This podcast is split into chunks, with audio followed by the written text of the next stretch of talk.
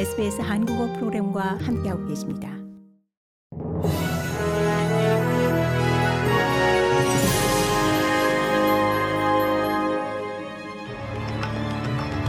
(2022년 12월 12일) 월요일 오전에 SBS 한국어 간추린 주요 뉴스입니다. 크리스마스 전 가스 가격 상한제 도입을 위한 법안을 통과시키기 위해 연방 의회가 15일 소집될 예정입니다. 법안 초안에 우려를 제기하고 있는 호주 석유 생산 탐사 협회를 포함한 이 가스업계의 핵심 관계자들은 연방 총리와 긴급 회의를 가지길 바라고 있습니다. 연방 정부는 가격 상한제의 임시 도입을 위해 이 가스와 석탄 기업들에 보상하는 안을 계획 중인 가운데 아담 벤트 녹색당 당수는 이 충분한 에너지 사용료 부담 완화책이 되지 않을 것에 우려하고 있습니다. 지난 회계 연도에 사상 처음으로 이 국내 성별에 따른 임금 격차 해소에 진전이 이루어지지 않은 것으로 나타났습니다. 2021-22 회계 연도의 성별 임금 격차는 1년 전과 동일한 것으로 드러나 남성 수입 1달러 대비 여성은 77센트밖에 못 번 것으로 드러났습니다. 직장 성평등 국이 발표한 최신 자료에 따르면 남녀 임금 격차는 22.8%에 머물러 있습니다. 호주 여성은 남성보다 평균 2만 6천 달러 가량 적게 벌고 있으며 여성 주도 업계에서조차 여성 임원의 비율은 남성보다 적었습니다.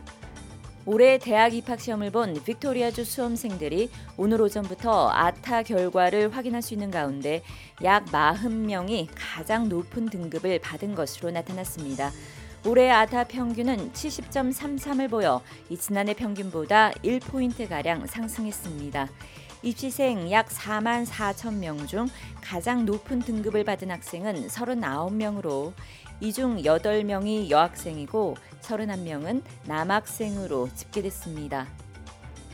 러시아가 우크라이나 항구 도시 오데사를 드론으로 공격해 에너지 기반 시설과 민간 거주지가 파손되고 대규모 정전 사태가 빚어졌습니다.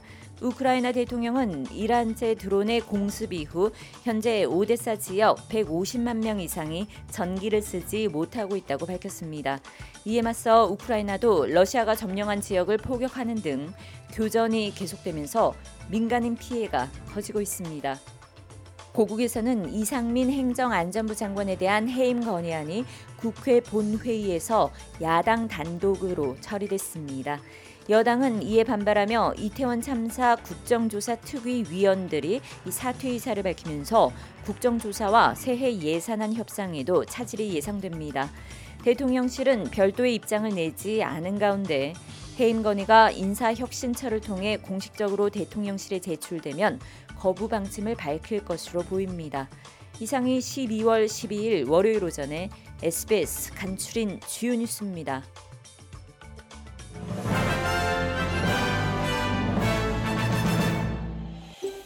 더 많은 이야기가 궁금하신가요? Apple Podcast, Google Podcast, Spotify 또는 여러분의 포드캐스트를 통해 만나보세요.